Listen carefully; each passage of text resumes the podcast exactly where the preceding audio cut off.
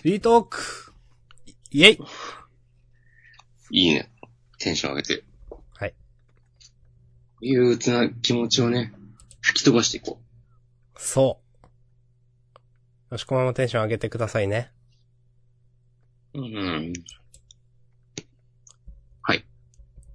メッセージいただいてます。ありがとうございます。はい。読みましょうか、じゃあ。よろしくお願いします。はい。えー、ラジオネーム、青札、青札読み太郎さん。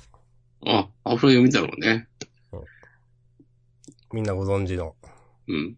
青札読み太郎さん。ありがとうございます。世界を賑わせた、あの、アフロ読み太郎。あの、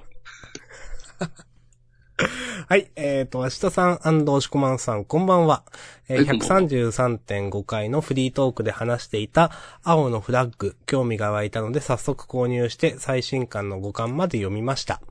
押しこまんさんがエモしこまんになっていたのもわかると思い、もう一度133.5回のフリートークを聞き直してみたら神回になっていました。本当にありがとうございました。いえいえ、こちらこそありがとうございます。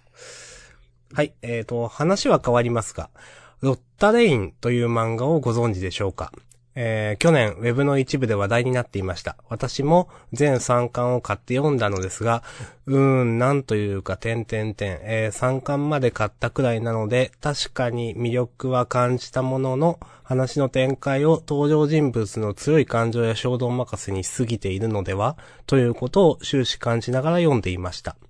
よく、話を転がすためだけに存在するステレオタイプなキャラクターの話をされていると思いますが、同じようなことをキャラクターそのものではなく、彼らが突然表に出す衝動に対して感じた次第です。かっこお好きな方にはすみません。かっこ閉じ。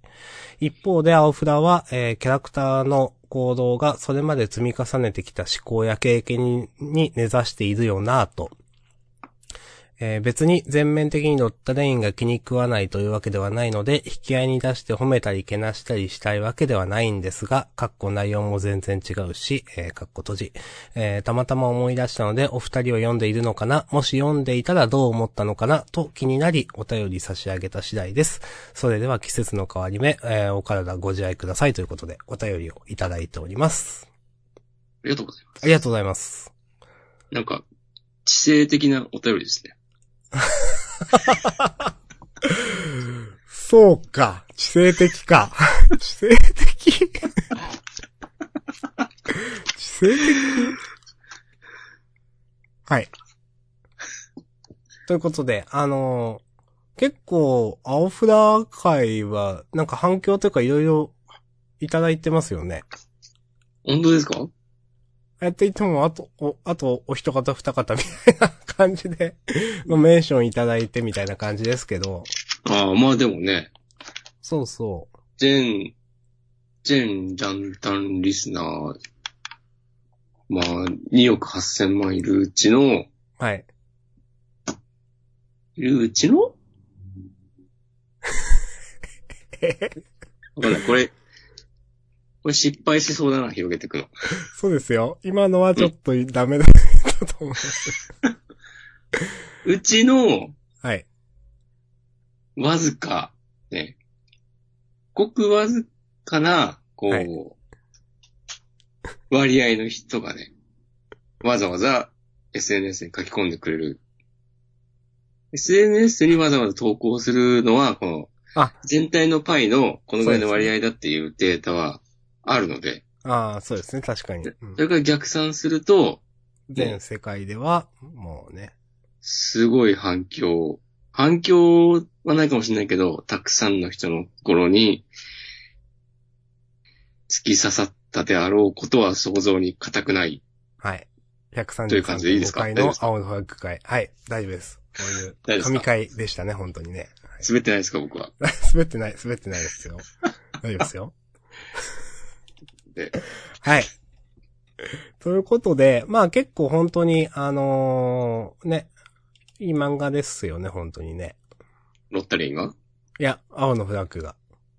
お、じゃあロッタレインは良くないということ今の。実際ロッタレインって私、本当に初めて知ったんですよ。なるほど。押し込ま知ってましたなんかタイトルは聞いたことある。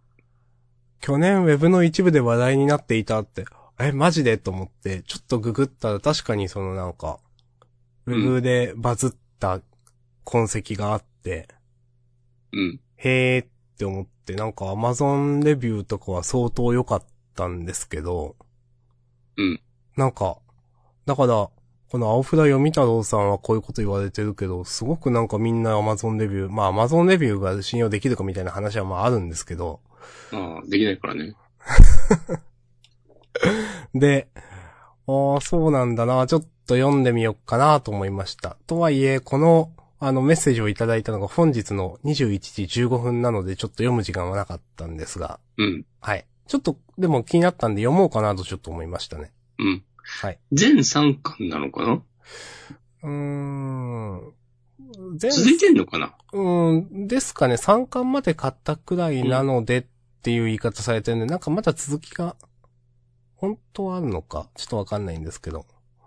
あ、でも全3巻、うん、 8から10月連続刊行って書いてある。うーん。から、もう終わっているのか。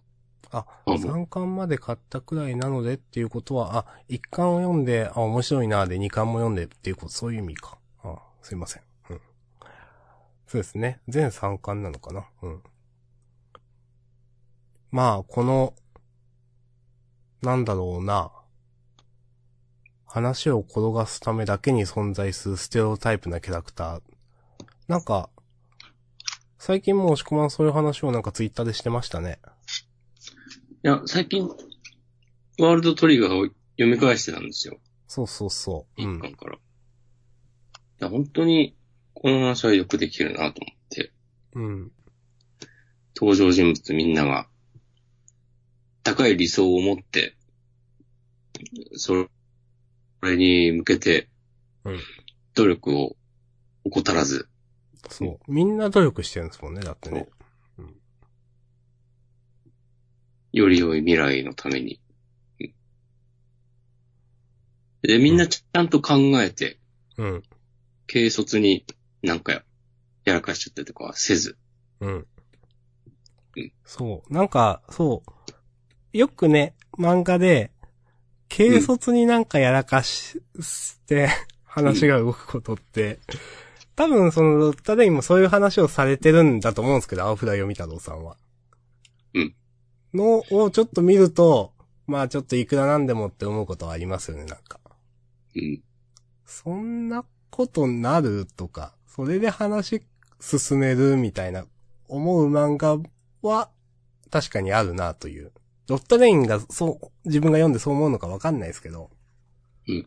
ということをね、まあ、思い出していました。うん。ちょっとまた、フリートークでまで、なんか、本編の漫画の話するのも、あれなんですけど。はい。アリスと太陽も、うん。いや、その、シノンちゃんがメンバーに加入するんだったら、うん。説得力のある加入の仕方をしてほしいんですよ。うん。本当に。うん。なんでそこを投げるのかなって思っちゃって。なるほど。うん。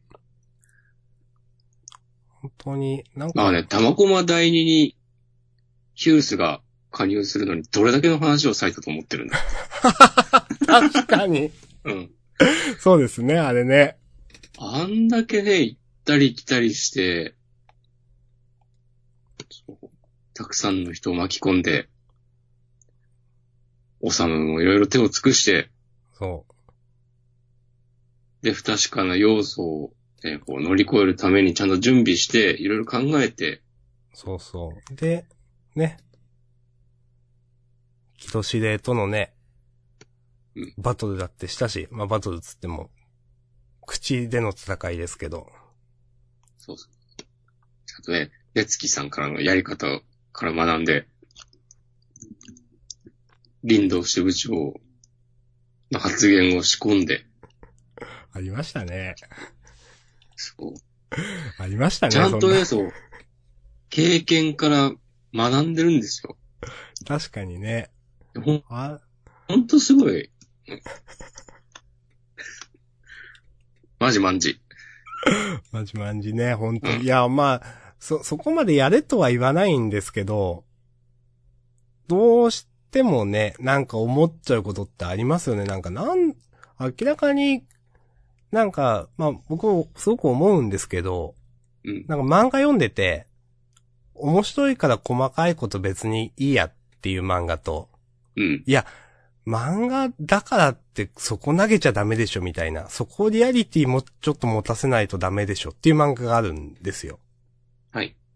なんか、それって自分の中でもうまく整理できてないんですけど、でも、そういうので、なんか、ちょっと冷めることってよくあるなと思います。わかります。まあ本当にワールドトリガーは、本当に、あ、もう徹底的にリアリティ追求してるんで、まあ設定こそなんか、どっかから、宇宙みたいなとこからどっかから攻めてきてみたいな話ではありますけど、でも、そこの中にいる人たちはみんな人間で生活していてみたいな、あの、描かれ方をしてるんで、うん。すごくよくできていると思います。ちょっと、ちょっと、わかんなくなったやつですね、これ。そう。で、別に、あの、ネイバーの侵略がなくても、なんか、あの世界は存在してるし、そもうボーダーのみんなは、別にボーダーじゃなくても、なんかああいう感じに向上心を持って、ね、生活をしているんだろうな、行くんだろうなっていうことが、想像できる。う。うん。本当だって、あれだけ本当、長い話数割いてちょっとずつ話を動かしてって、で、あ、なるほどねっていう本当に全然読者が想定してなかったところからきちんと話が繋がっているのに、なんか1話だけ読んでちょっとさすがにこれはないよねって、あ、だから3つも4つも5つも出てくるっていうのはさすがにどうかなと思ってしまうわけですようん。結構、まあそういう本当に、よくジャンダーではちゃんとしてる、ちゃんとしてるって言いますけど、ちゃんとしててほしいですね。多分、だけど、うん。勢いで持ってける作家は、うん。なんか選ばれし者だけな気がするんだよ。はいはいはいはい。ほとんどの人は、多分、勢いで持ってこうとしても、それはなんかもう、キャラクターの作り方も、絵柄も、なんか全部がそう、合わさって、ようやく、なんか、なし得るものっていう感じはいがはいはい、はい。して、藤田和弘とかはなんかそういう、あんまりちゃんと読んでないけど、はいはい。僕もそんなに詳しくないんですけど。はい。牛尾と虎とか、そうそう、言わんとしてることはわかりますよ、その。うん。わかります。まあワンピースもそういう感じだよね、どっちかというと。うん、いや、と思いますよ。なんか、細けいことはいいんだよ、的な。うん。まああまりにもなんか、読まれすぎていて、たくさんの人に。なんか野暮なツッコミとかもよく、ネットで見たりしますけど、多分小田栄一郎自身も、細けいことはいいんだよ、的なテンションで書いてるうんと思うし、うん。例えば今僕は浮かんだのは、あの、進撃の巨人とかですね。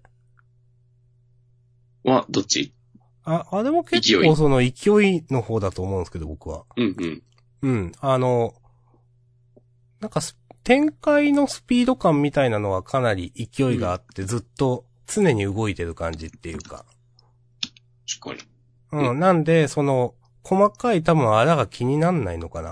うん。多分、細かく本当に見ていけばいろいろあると思うんですけど、ちょっとこれストーリー上どうなのとか、なんかこういうのって、いや、突っ込みどころあるでしょ。多分あると思うんですけど、多分読んでて気になんないんで、うんあれは相当なんか話にパワーがあるなって思うんですけど、まあでも、確かに選ばれし者かもしれないですね、そういうのができるのは。押し込まんの言う通り。で、ドクターストーンは、うん。なんか、計算して勢いを持たせられてる稀有な例という感じがする。稲垣先生がそういうのできる人ですよね。そうそうそうそう。稲垣先生がそういうのめちゃくちゃうまいんですよ、多分うん。そのバランス感覚というか、うん。あの、計算できちんと勢いをブーストさせてるっていう感じですよね。なんかうん、はったりとか、なんかとんでも、その理論はもしかしてとんでもかもしれないんですけど、でもそれが、なんか、気になんないというか。アイシードでもなんかそうだったんですよ。まあ、いろんなつどつどで、あの、いろんな戦法とかが出てきて、うん。あの、ほん、いや、これ、本当にそうなのとか思わなくもないんですけど、でもなんか、結構描き方が上手いのか、ガチーンってハマる感じがするんで、よし、来たーみたいな感じになんかなるんですよね、見てて。わかる。思います。あその中出てきた要素が、実際に正しいのかどうかっていうのと、うん。なんかまあその漫画の、その作品の中で、ちゃんとこうリアリティを持てていて、あんま気にならない程度の違和感くらいで何かあっても、す、ませられ、そうそうそう。でうんうん。なんか、まあ、そうかもしれんね。そう、確かにそうなるかもしれんね、みたいな。うん、風に思えるギリギリみたいな感じがします。そんぐらいなんだ。あ、まあでも、ちょっと、ちょっと引っかからることがなくもない、全くないわけじゃないけど、面白いから OK ってなるもんね。そうそう。まあ、ドクターストーンなんか特にそうで、まうん。あ、あの、一応フリートークしか聞いてない方のために言うと、まあそういう原始の世界みたいな、昔何もないところからいろんな科学のものを作っていくんですよ。かなりざっくりすると。それが大筋ではないんですけど、でも科学の発展をしながらいろんな課題を解決していっていて、ちょっとさすがにそこの飛躍はす難しくないみたいな。なんか電池とか電波とか戦車とかいろいろあるわけですけど。うん。って思うんですけど、まあでも別に許せるかなみたいなラインなんですよ、うんなんか。そう、最低限のその、理由、その、か科学の、あの、解説、理由付けがされてて、まあ、もしかしたら確かにできるかもしれんね、厳しいけど、うんまあでも面白いからいっかみたいな風になってるんですよね、なんか。うんあれは本当稲垣先生の上手いとこだなと思います。うん今考えれば結構あの作画の坊一先生も合ってるんですよね、なんか。と僕は思います。なんかパワーがあるっていうか。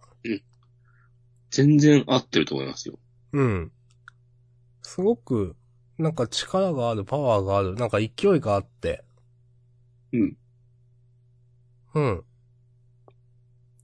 ですね。いや、坊一先生の力は、だいぶでかいと思います。うん。まあ、絵はうまい。まあ、どんな漫画でもうまいに越したことはないうん。と思うんだけど、まあ、なんだろう、なんて言うんだろ例えばその、うんなんだろうな。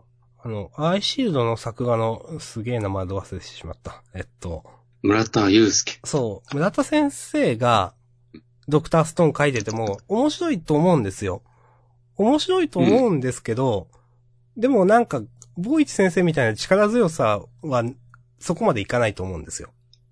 うん。あの独特の線の強さっていうか、があって今のドクターストーンの面白さって出てると思うんで。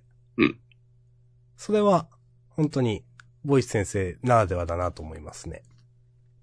なんか、ちょっとバタ臭いというか、バタ臭い。なんて言ったかな。結構リアル、リアル系じゃない リアル系ってうん言い方超達成けど。うん言わんとしてることはわかりますうよん。なんか、あんまデフォルメとかさ、されすぎてなくて、うん、その雰囲気とか、うん。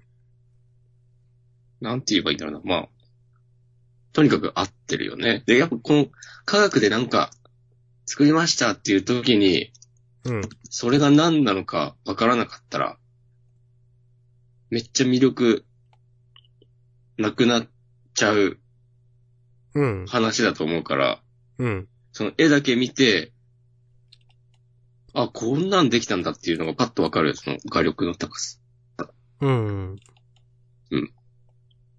とか。わかります。はい。という。うん非常に、そういうのが、僕ら二人は意識し、意識してるっていうか、多分気になっちゃうからなんでしょうね。そういうのがちゃんとしてないのが。うん、まあ、漫画に何を求めてるかっていう話だと思うんだけど、うん。それこそね、可愛い女の子がなんか、キャッキャウフフしてたらいいいいですっていう人もいれば、うん。なんか、ね、かっこいいバトルシーンが読みたいですとか。うん。いろいろね、まあ、人それぞれ無数に思考はあるわけですけども、人の数だけ。はい僕も、まあ多分下さんもだと思うんだけど、そのうん。話し、ストーリーそのものを結構重視する。してるとそ思ううでのですね。そこは多分一番うん。重視してる感じがあると思います。明日さんはでも、ヒロインが可愛いかどうかが一番なのかなそうかな。 いや、実際ストーリーですよ、まあ、本当に。ううん。ん。そこが、そこがね、なん、なんていうか、本当まあ、優先順位の話ですけど、うん。の、もちろんそれだけじゃないんですけど、ストーリーを中心にその作品にまとまりがあるかとか。うん。うん。まあ、そんな感じですよね。うん。もちろんね、ストーリーも、絵も、セリフも、小回りも全部ね、切り離せないものですけど、うん。例えば、ドクターストーンで言ったら、まあさっき本編で、え、ゲンが好きだとか、右京くんいいねとか僕言いましたけども、うん。やってることがね、もうなんかめちゃくちゃだったらね、どんなにね、見た目かっこいいと思っても、そんなこと思わないからね。そう。ちゃんとね、玄君とかはね、やってることがかっこいいからかっこよく見えるわけなんですよね。うんうん、いいキャラに見えるわけで。うんはい。わかります。うんはい。ただ、ただのイケメンじゃないですね。イケメンだけど。うん。はい。もう、それも本当にね、稲垣先生のうん、見せるテクニックというか技というかうん、本当に、まあ、大枠は、なんだろうな、あの、何もない世界から文明を作り上げるっていう話自体は、まあそんなないかもしれないですけど、まあ考えつくかなと思うんですよ。ただ、あの話を、なんか、それを軸にしてあそ、今のドクターストーンほど面白く書けるのは本当に長木先生だからだなと思いますね。次に来る漫画2位ですから。いや、もう来てる。 もう来1て位るは何なんですか ?1 位はですねう、ん。えーっと、なんか、もうなんか、いや、ウェブもう、あんまりこう、正直次に来る漫画大賞は僕、ラインナップ見て、ううん、ーんと思ったんですよ。うん、はっきり言ってあんま好みじゃなくて、うん。来世は他人がいい。ああ、来世か他人がいいか。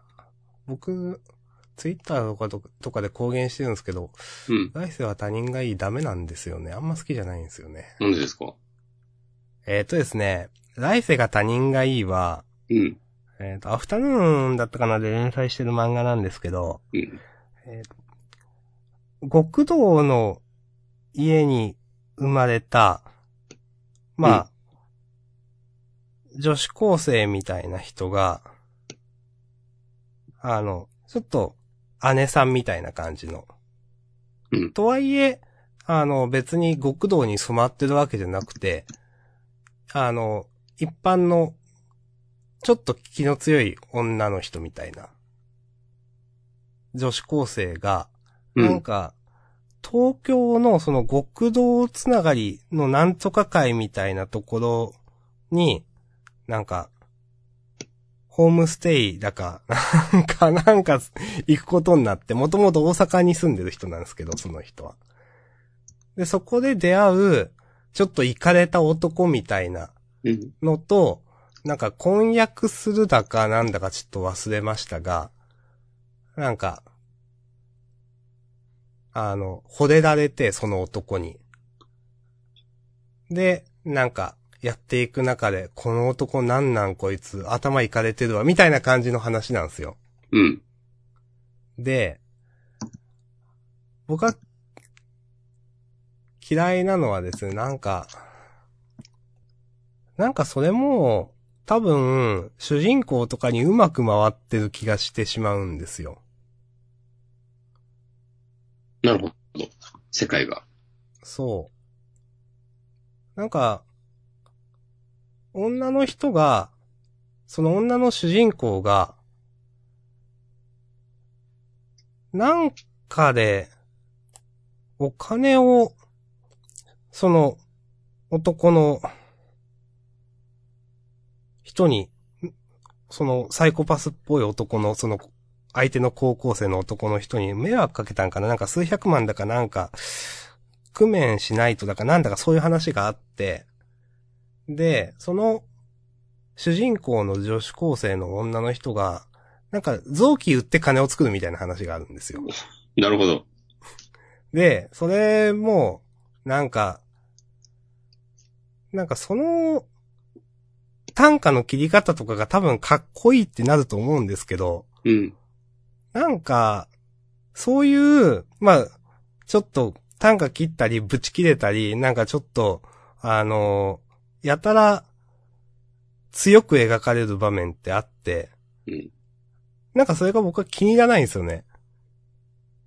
それ、なんかそういうシチュエーションが描きたくて、でもそんななんか、無茶ばっかする普通みたいな。な、な、なんていうかな。なんか、いきなりそんなかっこいい、よくわかんないっす。もみきせじゃん。もみきせかななんかそう、ちょっと、いかれてる感がかっこいいみたいなのを出したいんだと思うんですよ、僕、それって。うん。うん。っていうのがなんか僕は思って、はっきり言ってあんま好きじゃないんですよね。あの、すごく人気がある漫画なのは知ってます。なるほど。うん。ありがとうございます。うん。連載は続いてるのこれは。続いてますよ。そうなんだ。はい。春の呪いの人ね。そうか。あ、そうなんですっけ嘘うん。そう。そうあ、で、あ、でも同じ人なんだ。うん、なんか見覚えある絵柄だなと思って調べたら、そうだった。これ悲しいお知らせがあります。なんですか録音を忘れてました。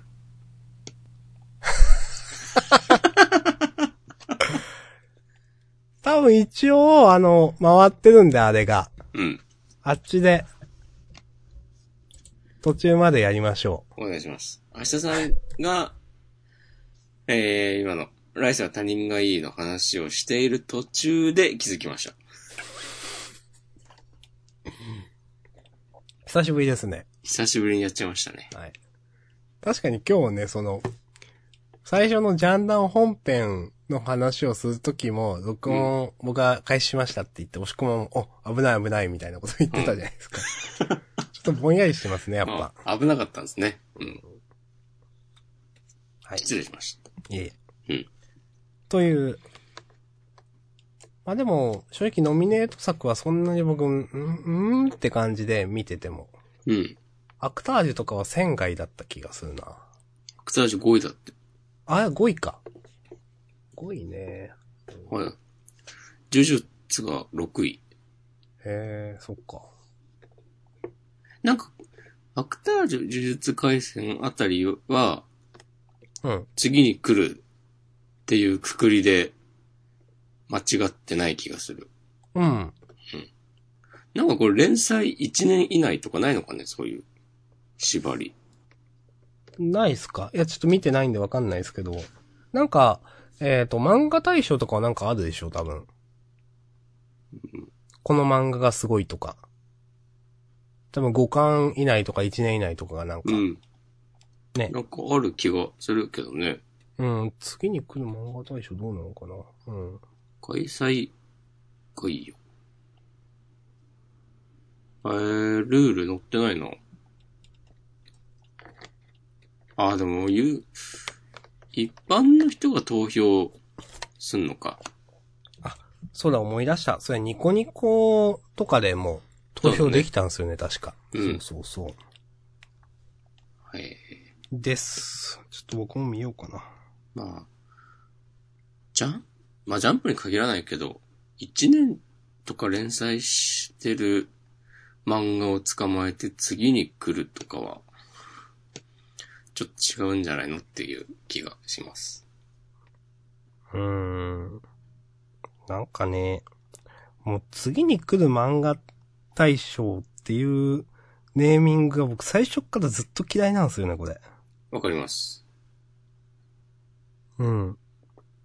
いや、なんか、本当に、ほん、いや、次に来るって言ってる人からすると次に来るのかもしんないけど、もう来てるんですよ、その漫画はって本当に思うう。ん。これは誰かが言ってたんだけど、うん。お前は人が次に来るって言ったら読むのかっていう。いや、まあね、それね。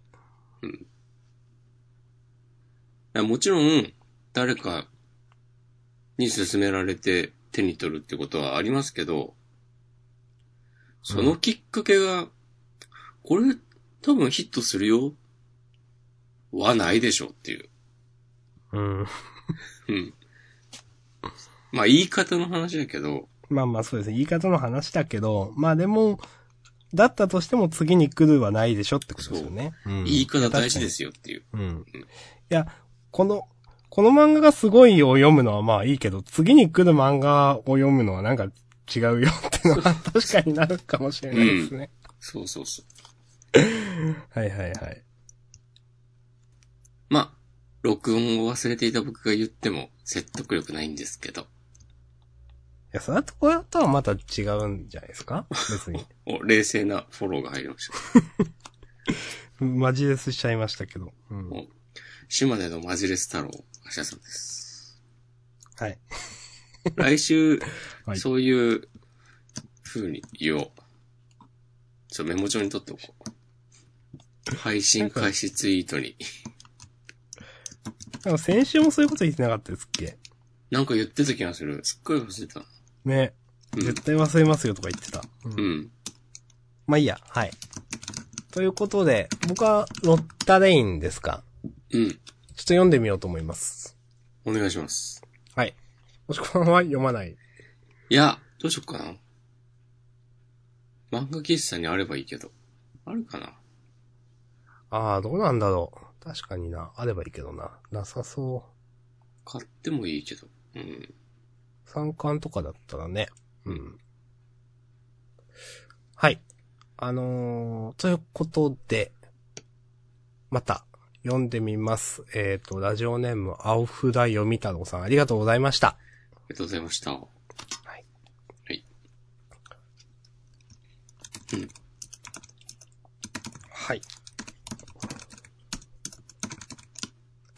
どういうことって。先週の、うん引きでうん。話していたことが私ありました。なんかゲームやる。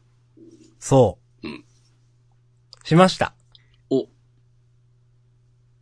結ドクターマ構、リいオですかや、ちゃんと、ちゃんとしました。 あの、普通に言うと、うん。結構かなり今更感のあるタイトルだと思うんですけど、あの、デトロイト・ビカム・ヒューマンっていう、うん。ご存知ですか知ってます。名前は知ってます。はい。はいやって、まあ僕も名前は知ってるというか名前しか知らないっていうのが正しいんですけど、うん。なんか、だったんですけど、あの、結構やっぱ、なんか話、あの、タイトルの名前をよく聞くなっていうのと、えっ、と、友達がやり始めたのとかで、お、せっかくだからやってみようと思ってうん、やりました。PS4 で。どうでしたとても面白いです。まだ、クリアしてないんで、うん。あのー一応説明をすると、どうまあ、アドベンチャーなんですけど、えっ、と、どう言ったらいいのかな。アンドロイドが、えーたくさん一般社会に浸透している2040年くらいの多分世界で、えー主人公、主人公というか、えっ、と、まあ、プレイヤーは、多分、いろんな場面で、えー何人かのアンドロイドを操作して、そのアンドロイドがどういう選択をするかとか、あのーまあ、選択肢というかアドベンチャーなんで、例えば、あの、なんか会話の選択肢だとか、あーと、なんだ、対処する、まあ、きちんと探索をして、きちんとした、まあ、対処、あの、をするかとか問題に対して、とか、あの、QTE って言うんですかいきなり、なんか丸とか×とか出てきて、パーンとボタンを押したりする、なんか、ちょっとしたアクション性のあるやつで成功するかとかで、えっ、と、結局、キャラクターの行動が変わって、少しずつ行動が変わって、物語の進むストーリーが変わっていくみたいな話です。なるほど。なんか本当に全然違う話になるみたいですね、なんか。行動が変わると。るで、あのーまあ、話自体も結構面白くてやってるんですけど、あのーなんつうかな。まあ、僕は多分 PS4 のゲームやり慣れてないからっていう話だと思うんですけど、あの、やっぱすごいですね。これ FF15 やった時も多分同じようなこと言ったんですけど、なんか、めちゃくちゃリアルなんで、本当に映画見てるみたいな気分になるなと思って。なんかまあ、基本的には会話劇とか中心なんですけど、なんか本当に、なんだろうな。僕なんかは、基本 PS の後期とか PS2 みたいなのがゲームってイメージがあるんですよ。そこら辺のなんかテクノロジーが基本なんですよ。なんかゲームっていうものの。うん。なんで、ムービーシーンとかがすごいのはわかるんですけど、普通に動かせるシーンがなんか綺麗なのって本当にすごいなってなんか思っちゃうんですよね。で、その、デトロイト・ビカム・ヒューマンは、まあそういう普通に動かすシーンが本当シームレスになんか全部綺麗なんで、すげえみたいな PS4 だと当たり前なのかもしんないですけど、とか思ったり、なんかいちいち、あのーグラフィックがかっこいいというか、例えばその、アンドロイドなんで、なんか、こう、時間を止めて、どこか場所に注目することで、そこにある、例えば指紋とか、なんかを、あの、浮き出させたりとか、なんか、いろんな機能があるんですよ。で、そういう、まあ、スキャンみたいな、サーチみたいなモードになった時の、こう、なんだろうな、視界の変わる感じとか、なんかいきなりこう、横にメーターがピューンって出て、あの、解析していますみたいな出るグラフィックとかが、なんか、すげえなって思って、まあ、さっき言ったように PS2 とか基準に僕はしてるんで、なんか、とにかく感心してしまいました。なんかそれだけでやってて楽しいみたいな。いいじゃないですか。はい。うん。 で、まあ、話自体も、すごく面白くて、あのーうん。結構、久しぶりに楽しんでゲームを、いや、久しぶりにって言うと言い方悪いな。 あのーお、これはっていう感じでゲームをやってます。明日さんが楽しそうで何よりです。 なんか、一年ぶりくらいに押し込まにそう言われた気がするけど。一年前言ったっけ なんか聞いたことありますよ、それ。はい。確かに、昔、昔、なんだ、まあ、PS2 ぐらいまでは、うん。まあ実際に動かせるシーンとムービーで、グラフィック、違うグラフィックになる、なっているのが、そうそうそう。そうそう、そうなんですよ当。たり前だった。多分 PS3 ぐらいから、ムービーのキャラクターを普段から動かせるようになって、うん。僕もそれを経験してなくて、なんかその感じやってないけどね。それこそ、プレイ動画とか実況とか見ててもうん。思う。そう。デトロイトビカムヒューマンのなんか、プレイ実況とかちょっと見たことがあって、あ、あるんですかそうじゃあうん、 そんな、まさに、あ、この絵でこのまま動くんだっていうのをね、感心しました。いや、すごくないですかあれ。あれをさ、でもみんなもう当たり前のようにやってるわけですよ。そう。いや、なんか、あ、こんなことできるんだなって思って、その、うんなんだろう。でも、な、あれだけすごくなってんのに、その、開発している人は、いや、確かに開発者は増えてるかもしんないですけど、その、人数が数、昔と比べて数十、数百倍になってるわけじゃないじゃないですか、多分。うん。あ、だから本当科学の進歩ってすごいんだなと思って。なんか、感心しましたね。なんかあんな、本当例えば街とか、なんかいろんな、ねえ、なんかいろんなものをこう配置して、こここの判定がこうでとか、なんかいろんなことを考えたらめちゃくちゃ作り込まないといけないだろうなって思ったんですけど、なんか今はそういうのができるんだなみたいな。うん。ああいうのを作る、なんか、数百人、数千人いないとダメそうなイメージが僕はあるんですけど、そうでもないんだろうな、みたいな、多分。っていう、驚きもありました。ありがとうございます。さあ、でもさすがに、はい。あのぐらいの規模のゲームになるといるんじゃないそのぐらい。いるんすかねでもなんか、そっか、そうなのかな。でも、そっか、そうかもです。最近でもね、ゲームエンジンの進歩具合とかは、全然詳しくないですけど、うん。すごいみたいですからね。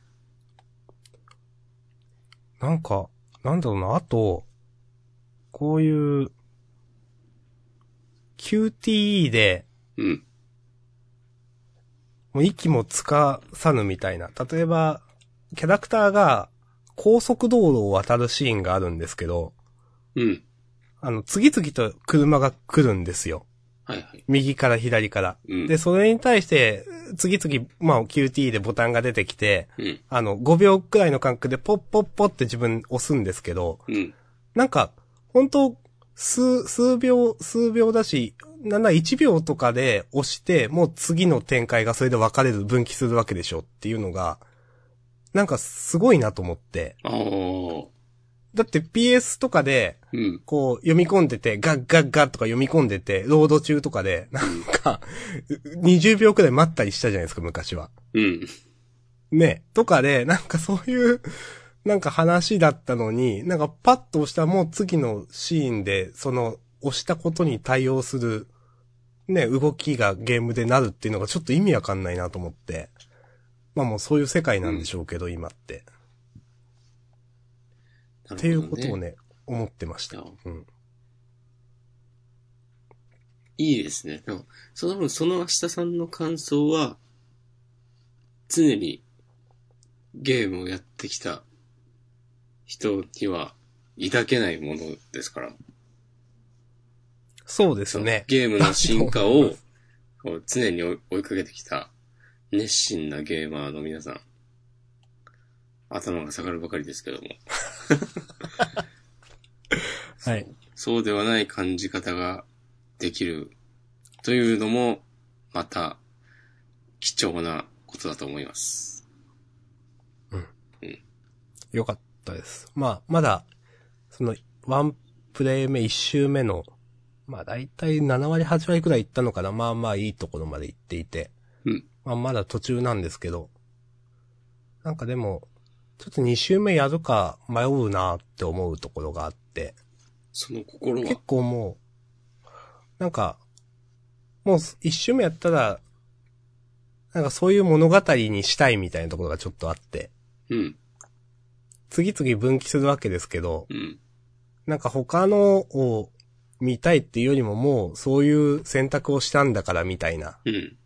それはもうそれでいいじゃないかみたいなところがちょっとあったりするんですよ。なるほどね。はい。うん。なんで他のルートがどうとか、ちょっとやろうかやらないかどうしようかなとかう、ん。なんか、もしなんか他のルートが気になったとしてもなんかプレイ実況は見るかもしんないけど、なんか自分でやったりはしないかなとかなんかちょっと思ったりしてました。明日さんのデトロイトビカムヒューマンは、これなんだっていう。そうそう。まあ、その本当なんだろう。QT でちょっとミスったりとか いうこともあったんで、あーってなったりしたんで、うん。うん。完全にその、まあそれも込みでうん。かなみたいなのはちょっとあるんで、うん。うん、2周目ちょっとやるかどうかなって思ってます。はい。 まあ、確かに、想像で話しますけど、はい。もうなんか全ルートをコンプリートするっていう感じではないでしょ。そうの、ん。選択肢が多すぎて。まあ、まあはっきり言って、はい。うん。多すぎて、はい。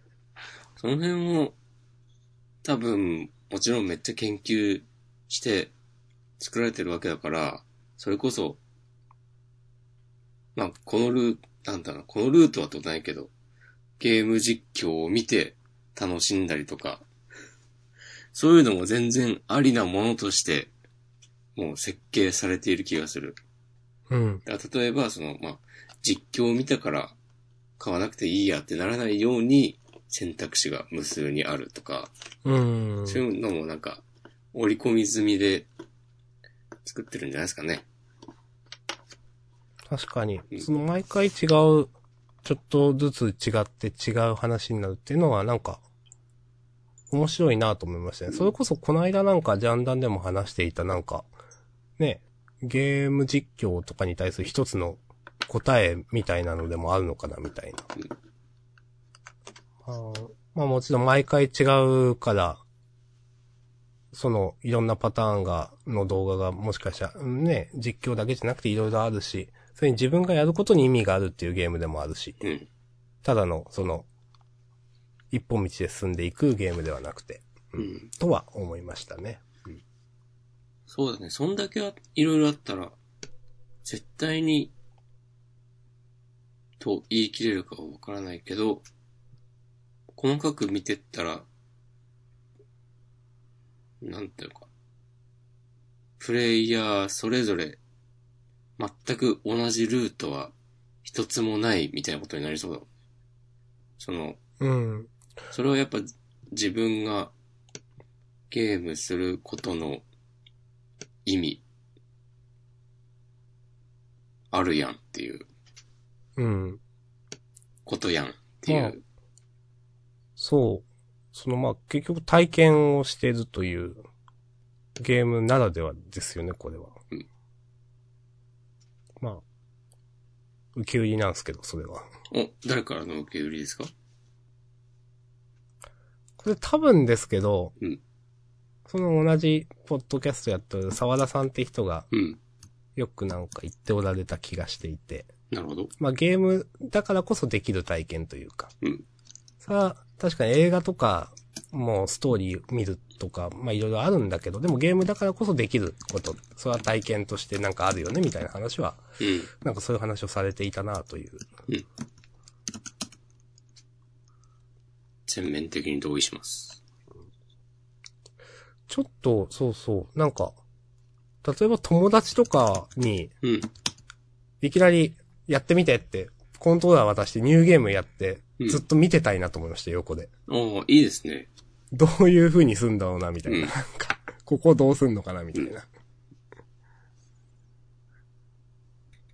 という、まあまだ、一周目クリアしてないけど、うんあの、まあ今更のタイトル感、今更感はあるんですけど、やって面白かったです、というお話でした。ありがとうございます。いえいえ。はい。ぜひ、ブログにプレイ日記をアップしてください。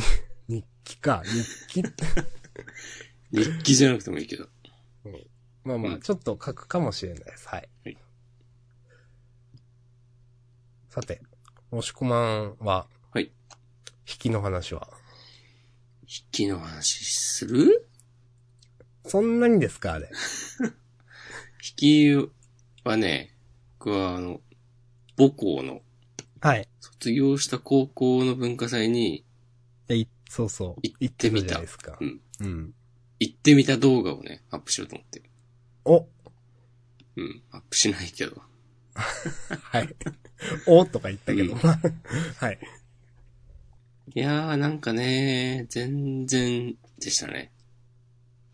さあ、何が全然ですかなんかまあ、子供とね、高校の文化祭だし、そんなに、おじさん相手になんかあるわけじゃないのは分かってるんですけど、うんうん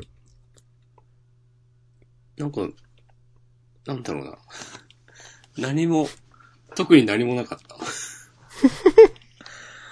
た。あとちょっと思ったのが、うん。なんかああいうのって大抵、その、おじさん向けのものではないとはいえ、うん。卒業生用のなんか、受付とか、部屋多と少あか、るでしょという。あるイメージだったんだけど、なんかは見つかんなくて、はいはいはい。パンフレットとかも見たんだけど、うん。うん、そうか、と思って。で、これはなんか在学中から思ってたんですけど、はい。なんかその文化祭やってる間、先生方どこにいるのか全然わかんなくて、うーん。特に職員室にいるわけでもないし、あ、そうなんですそうかそ。うそう。まあ一人二人いる、なんか待機はしてるんだけど、で俺も担任の先生とかが、 文化祭の期間中、どこで何やってるのか全然知らなくて、うーんで、それもなん。か、だからここに行けば先生に会えますみたいなのもなくて、うん。うん。なんか、ちょっと違ったなと思って。なるほどね。で、すっごい人がいて、うん。もともとでかい高校でうん。 3000人ぐらいいるんですよ。すごいっすね、それ。に、え、いいくつ ?4、4かける3かける6。72クラスぐらいあって、へうち、えーうち12クラス分ぐらいが多分、中学なんだけど、一緒になっー。てて、ああ。なるほど。そうそうそうはいはいはい。僕が通っていた頃は、中学校ではなくて、全員、高校生しかいなくて、卒業してちょっと経ったら、なんかそのうちの、この建物は中学校に割り当てますみたいなことになって変わったんだけうんど、うんうん。で、だから、もう保護者が、まあ、それこそ全体の何パーセントぐらい来るかわかんないけど、とか、その、生徒の友達とかうが、ん。多分、5%来るだけでも膨大な数になるわけで、うん。めっちゃ混んでて、と、あの、押し込まんがアップした写真うん、見てましたけどう、ん。確かに人すごかったですね。じゃあ結構その、学生とかだけ、その、もちろんそこの学校はもちろんですまあ他校とかもいるのかわかんないですけど、うんとかだけじゃなくて、大人の人もかなりいたという。うん、結構ね、いたお客さんで。うん。しかし、卒業生的には何もなかったです。なんかの、その、まあ、いろんなものがあるじゃないですか、文化祭って。うん。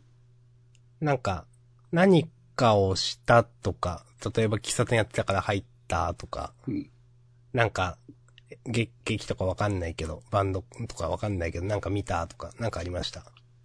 喫茶店的なところに入って、はい。クーリッシュを食べました。あ、いいじゃないですか。それアドじゃないですか。いやー、ディスアドですよ。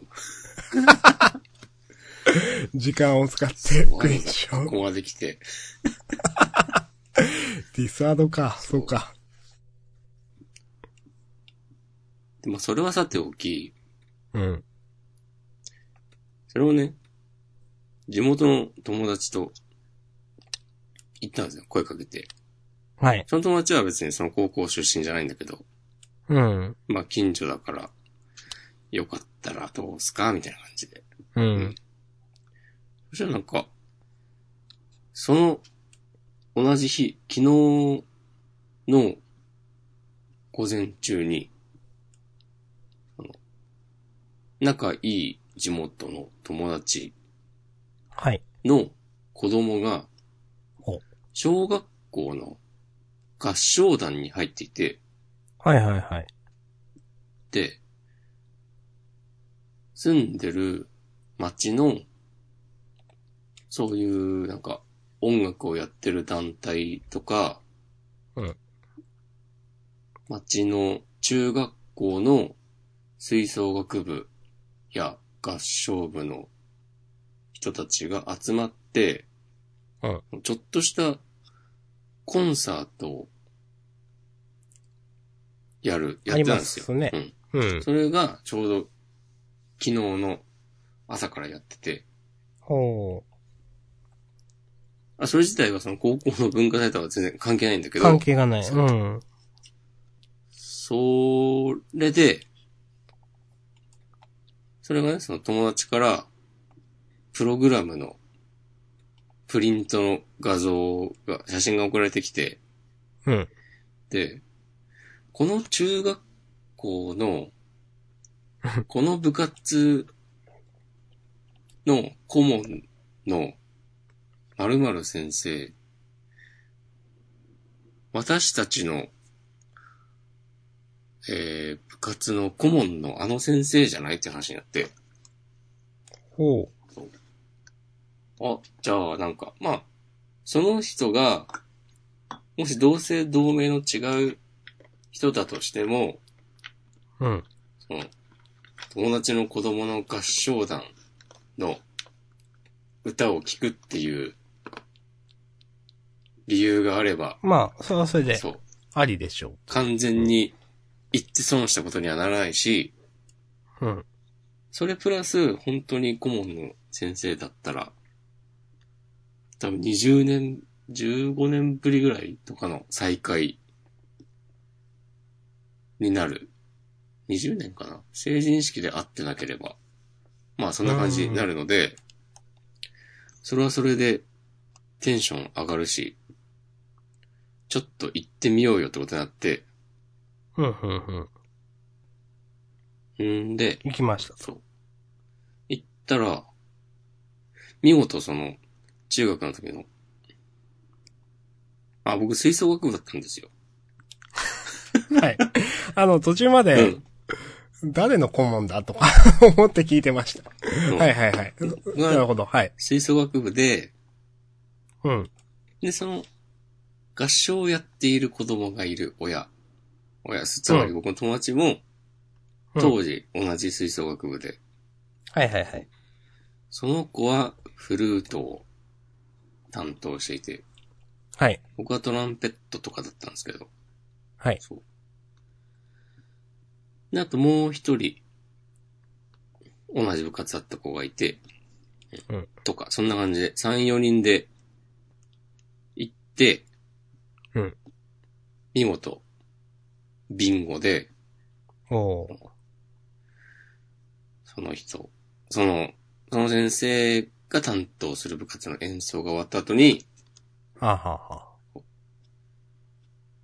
まあ、すぐ帰るわけないだろうと思ってたから、その、ホールの外で張って、うん。お久しぶりでーすっつって、捕まえて、積もる話をしたのが、ね、結構エモかったです。それエモですね。エモエモのエモです。うん。言おうと思いました、今。これ先に言っとかないとなと思って。ええいいじゃないですか。私も、あの、まあ、もう、あんまり隠し、まあ、いっか。合唱やってたんで、うん。なんか社会人サークルとかで、ももうやってた。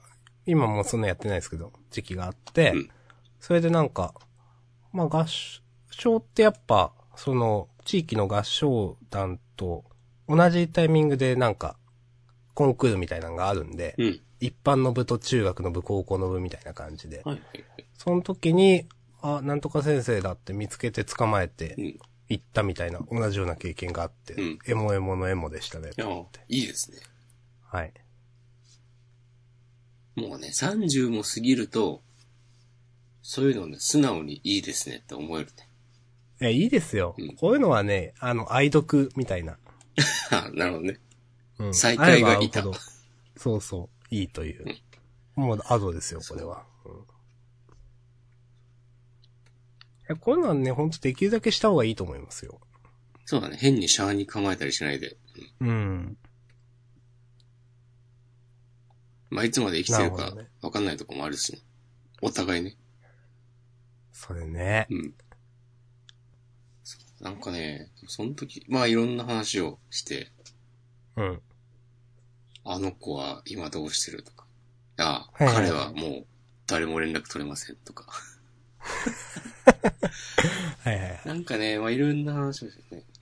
ああ、まあ部活、ちょっと印象に残ったことがいくつかあって、うん。その先生が、まあ、普通の授業でも音楽を担当していて、うん。まあ、部活で、吹奏楽部やら、合唱部やらを、の顧問をやるぐらいだから、まあ本当に音楽が好きなんだなっていう、ことをね。思ったのが、やっぱ最近の時代の流れとして、朝練とか土日の練習をうん。どんどんなくす方向に動いていて、はいはいはうんい。で、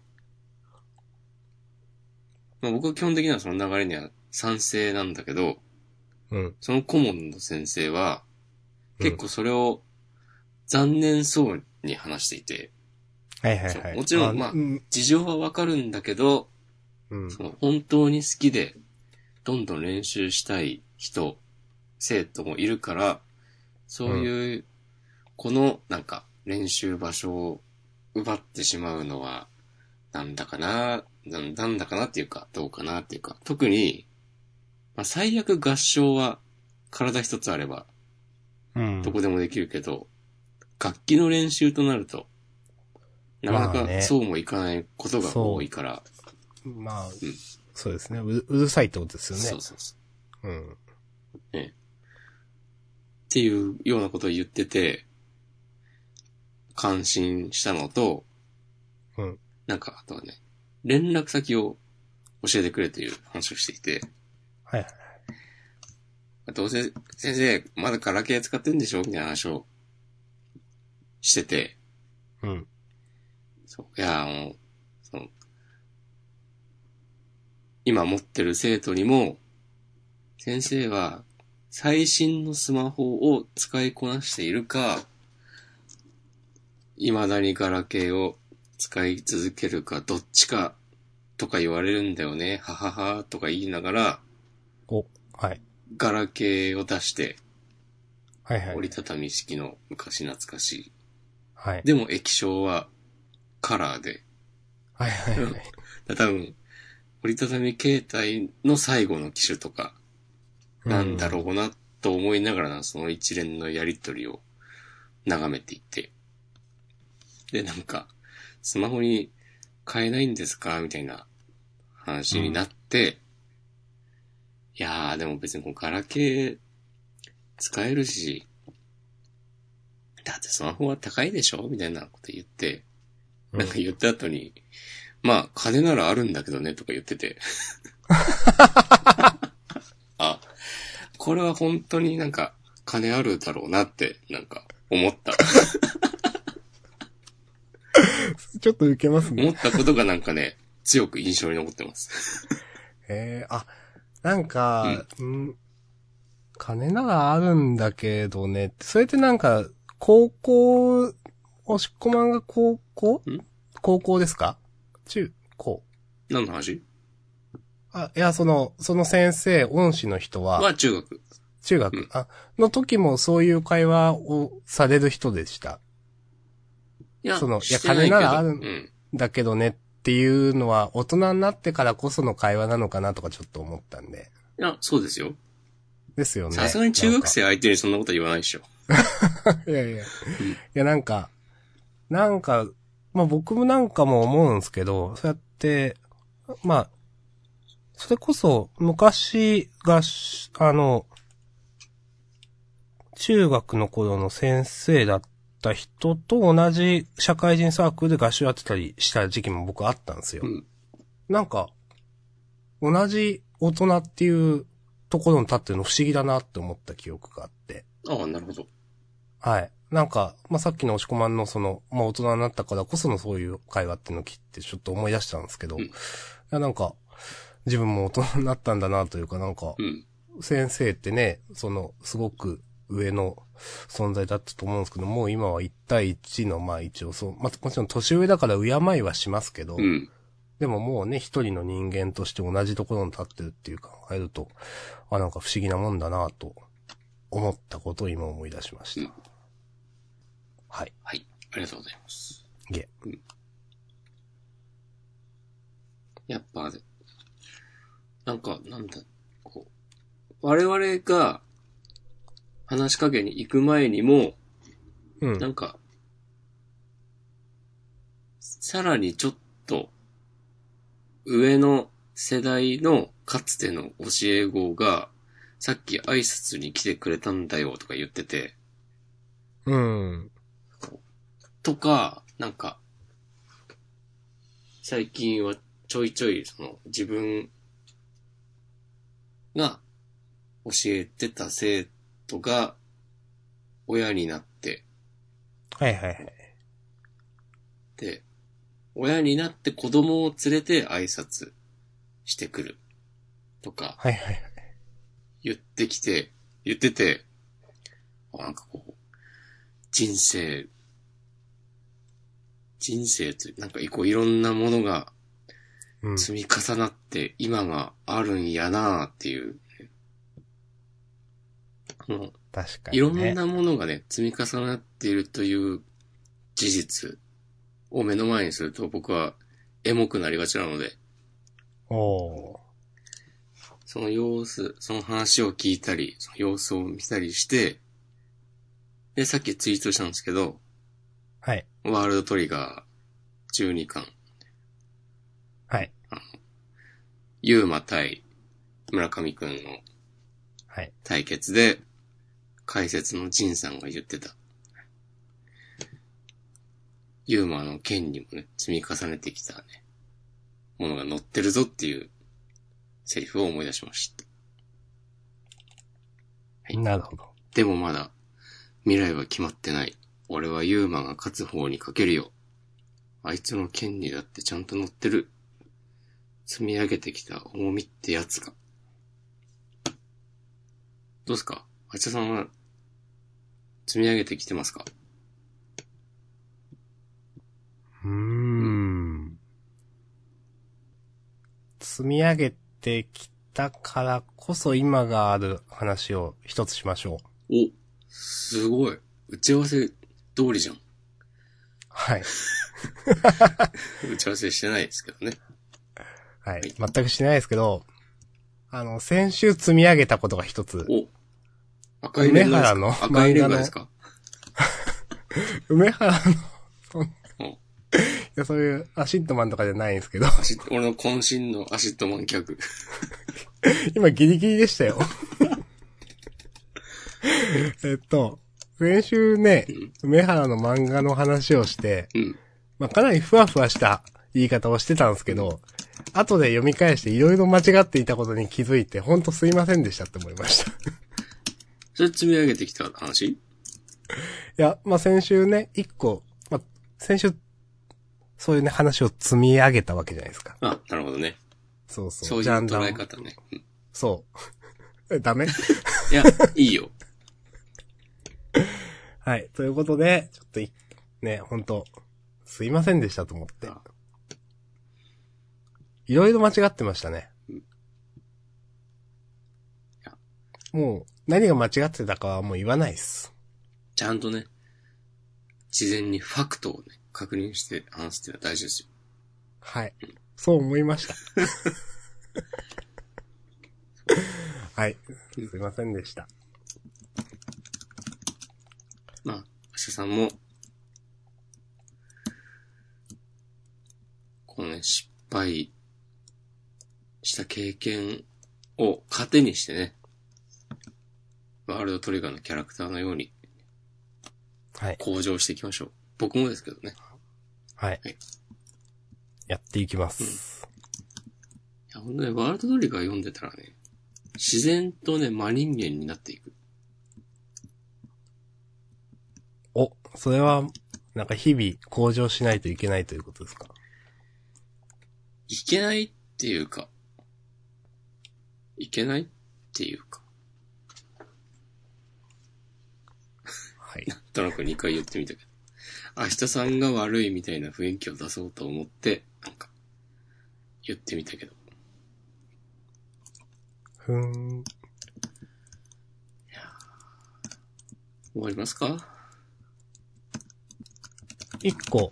おへーっていう話があって。うんあの、うんこの間マジックの日本選手権あったじゃないですか。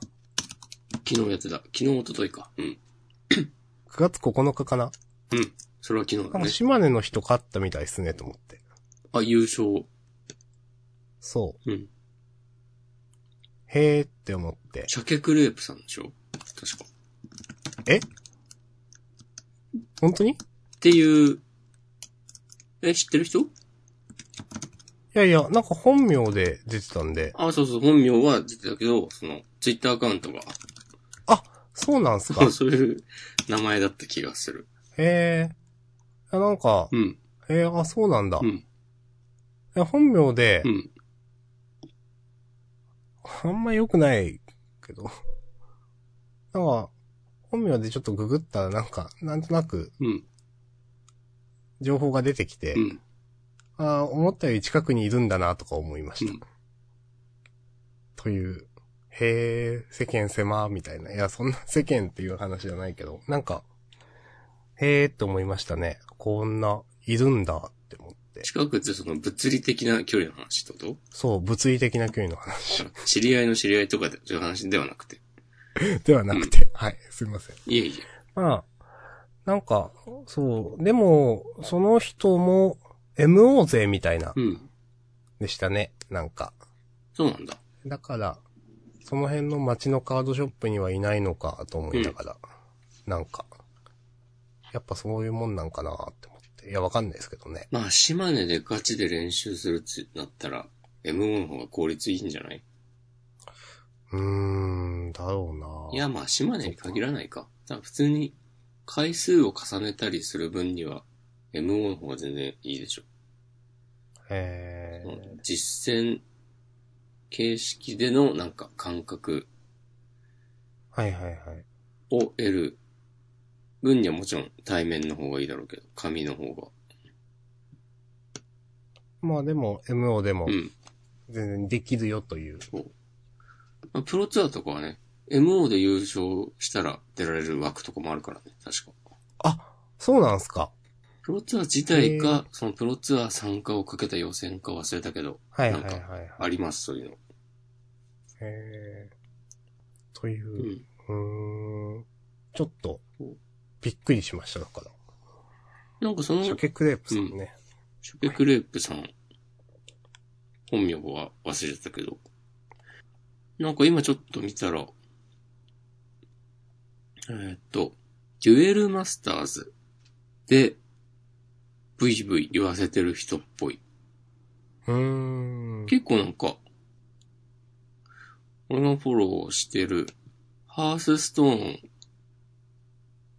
をガチでやってる人ととかが、え、あの鮭クレープさんが、MTG の選手権で優勝したのみたいなこと言ってたりして、ああ、じゃあそっちはかなり名の知れたこう、プレイヤーなんですね。そうそうそう。だから MTG 以外では、そう、ブイブイ言わせてた人が、ついに、MTG でも勝ったかっていう、結果を出したかっていう、ことなのではないでしょうか。なるほど。よろしくお願いします。はいはい。 何によろしくなのかわからんけど。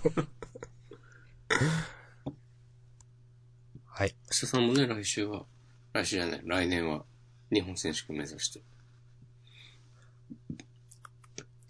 島根勢が、日本選手権2連覇。あると思います明。日さんつって。え、あの、明日さんがって、俺、ツイートするわ。あの、ポッドキャストでブイブイ言わしてた。そうそ明日さんが。そうあの、個人ブログ、パンも絶好調の明日さんが。はい。更新します。まあ、無理のない範囲で。もしくも更新しました先週から。先週一回したんじゃない 何しましたっけなんか、おこ、激怒してましたっけ 激怒してないけど。してないですっけお、出た。明日さん得意の適当な話。やば。もうやめよう。終わります終わりましょうか。次回への引きはありますか引きね、あ、やべ、なんか考えてたけどな。えっと、あ、僕はですね、今週の目標1個お決めていて、きちんと睡眠をとる。お。もうこん、今日無理じゃん。はい。もう今日無理なんですうよ。ん。はい。でも、あの、いつも僕は6時間を睡眠を取ろうとして、うん5時間半とか5時間しか寝てないっていうのがずっと続いてるんで、少なくとも6時間、できれば7時間、うん睡眠を取ろうと。結構ね、うん睡眠が足りてないせいで、いろんなね、パフォーマンスが落ちてる説はね、めっちゃあると思います。はい。なんで、はい引きっていうかこれ、引き、なんだこの引き。 自分で言って思ったけど、なんだこれ。その成果を発表します、じゃうあ。ん。実際どうだったかっていう。そうそうそう、そういうこと。そうそうそうう。ん。もしくは、えー。なんかあるかななかなか僕は先に言って押し込まんが困るっていうのは、珍しいですね。全然、全然困ってねえし。じゃあ、どうぞ。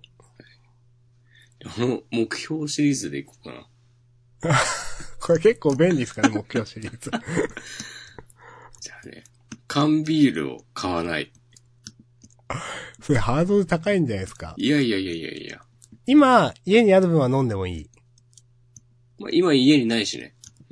あ、じゃあそれはもそう。う、99.99のやつを。そうそうそうそう。このうまいところは、缶ビールに指定してるところですから。まあね、こういうところでね、あの、自己肯定感を高めていきましょそうそうそう。あ、マジックの展示に行くかもしれない。う。展示。新宿で、はあ、なんかマジック・ザ・ギャザリング展っていう催しがあるんですよ。へ明え。日から1週間ぐらい、はあ、はあ、は25周年を記念して、パワーナインが展示されてたり、へアルファ版って書いてあった気がする。え、へえ、絶対なんか何とかして手に入れたい。逮捕される最けど。近と、か、はいな。んかいろんな人気カードの原画が、おー原画があるんだ。そうそうそう。へえ。原画ちょっと楽しみなんだよ原画良さそうっすねな。。うん。うなんん。か、プロツアーの、なんか、手、対戦卓が 置いてあって、はあ。そこでなんか自由に写真撮れますよとか、はあはあはもうちょっと楽しそう。あ。へえ。それは触ったりしてもいいんですかあ、そうそう、多分そこでまあ、す座った順り。番待ちとかあるかもしれないけど、座って、カード並べたりしてもいいんじゃないかな。へえうん。なるほど。うん。最近、押し込まんに、その教えてもらったりしたんだっけな。いろんな、あの、MTG 関係のツイッターアカウントを見てますけど。うん。この間もどっかの、なんか、リツイートで、ベータ版のブラックドータスが240万とか書いてあって、ひょえーっと思いました。いやー。まあ実際に誰が買うのかっていう話はありますけどね。ああ、そういうね。うん。値はついているけどというやつ。そうそうそうそうそう。まあ、美術品ですよね、完全にね。うん。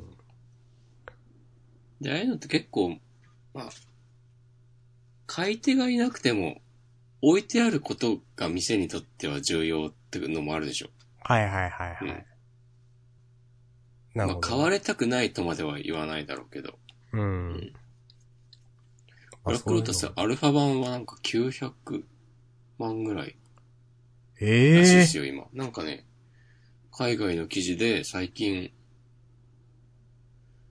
そう、9万ドルぐらいで落札されたっていう。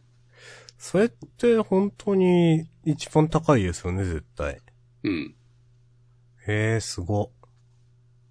もうほぼ1000万じゃんっていう。そう。なんかね、100万のくらいまではね、その100万超えとかも、まあまあ、あるかもしれんねとか言えたけど、そこまでだと、いやもうそれは違うわってなりますね、なんか。うん。へえ、不思議。すごい世界だ。うん。はい。はい、そんなとこでしょうか。うん。じゃあ、まあ、来週の引きは、私は、えっ、と、睡眠をとるという目標に対してどうなったかということ。なるほど。で、僕は、マジックの展示に行ったら、その話をする。はい。と、あと、缶ビールを買わずに耐えることができたか。はい。こう気になるということで。はい。聞き逃せませんね。昨日いや、聞き逃せまあせあんね。はい。はいええ。え、なんか、昨日はすいませんねって聞こえて、なんでいきなり謝ったんだろうって。 な、え、何と思いました。はい。怖っまあ、最近なあんか言った時に、のうん。怖って済ますのがね、流行ってんね。それ 僕以外にも言うんすか いや、ここでしか言わない から。言わないんじゃない ですか。はーい。あ、今なんか言おうと思ったけど忘れちゃったな。ロッタレインも読みます。それだ。あ、そうだ。どうする次回の配信。あー、そうですね。おしこまんどうですかその、俺もわかんないけど、今のところ、土曜の夜に行ける気もする。うーん、ちょっと土曜の夜どうかなわ、微妙、わ、わかんないです。土曜の夜か、まあ、月曜の夜でもいいけど、うん、いつも通り。ちょっとまあまた、それははい、追って、また皆さんにご連絡させていただくということでよろしくお願いします。すいません。急になんか、まともな社会人みたいなこと言い出しいた。やまともですよ、私は。うんまともな社会人の皮を被る、ね、板についてきたね。まあね、真面目ですよ。まともな社会人風の装い。いやいやいや。はい。はい。で来週は激論明日さんはまともな社会人か。いや、まともでしょう。討論しましょう。徹底討論。しません。はい、しません。はい終わります。また来週。はい、ありがとうございました。はい